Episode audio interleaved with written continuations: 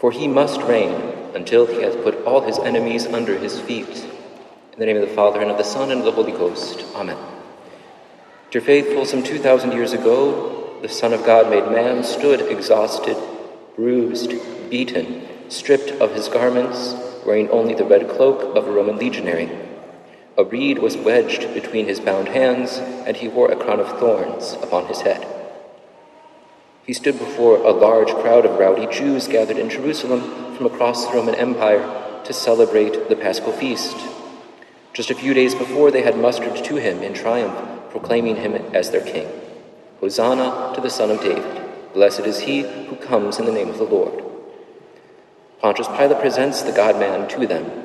Behold your king. Now, spurred on by their priests, they revile him and insist that he be crucified, crying out, We have no king but Caesar. Dear friends, it seems today, as then, that a great majority of men from all walks of life are rejecting their true king. Regnare Christum nobis. The wicked crowd cries out, We do not want Christ to reign.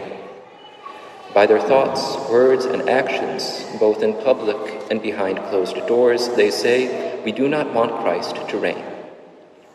The glorification of sin, the destruction of the family, the normalization of perversity, gender ideology, and the dictatorship of relativism denounced by Pope Benedict XVI of happy memory all impede the spread of the reign of Christ.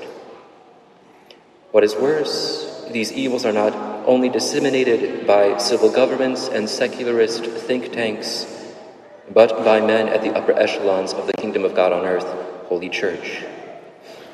As the chosen people failed to recognize him at his first coming, disguised as he was, having come in the likeness of sinful flesh, so today he is not recognized, for he comes now disguised in the little white host. Yet Christ has dominion over all creatures, a dominion not seized by violence nor usurped, but by his essence and by his nature. Christ is our King, for he is God. He is the image of the invisible God, the firstborn of every creature. For in him were all things created in heaven and on earth, things visible and invisible. As man, he is king. For the Father loves the Son and has given all things into his hands. All power has been given to him both in heaven and on earth. We have no choice in the matter. We are his. He has delivered us from the power of darkness and has transferred us into the kingdom of his beloved Son. Many prefer not to embrace this truth. Rather than submitting to his most gentle rule, they prefer to deny the very existence of this truth. They do not recognize anything as definitive, and their ultimate goal consists solely in satisfying their own desires and their own egos. They have dethroned Christ, and like the Israelites wandering in the deserts, have set up an idol. Their golden calf is humanity, and they work for nothing other than their self centered interests. In their obsession with the here and now, as they build a purely terrestrial kingdom, remember that our Lord says that his kingdom is not of this earth. They do not recognize the hour of their visitation and the grave and eternal consequences that accompany their sins and obsession with legitimizing these sins at all costs. But let us who would gladly serve under the banner of Christ the King be not dismayed or disheartened.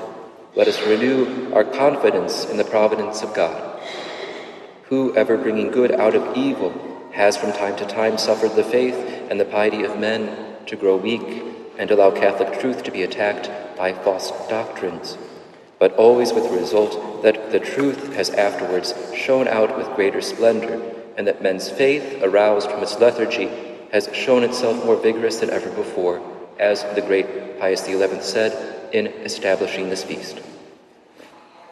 Would that they who forget what they have cost their Savior might recall the words, You are not redeemed with corruptible things, but with the precious blood of Christ, as of a lamb unspotted and undefiled. We are no longer our own property, for Christ has purchased us with a great price. Our very bodies have now become the members of Christ. It is He who is head of the body of the church. Those who are not with Him are against Him. The Gospels present His kingdom as one which men prepare to enter by penance and cannot actually enter except by faith and through baptism. This kingdom is opposed to none other than that of Satan and the powers of darkness.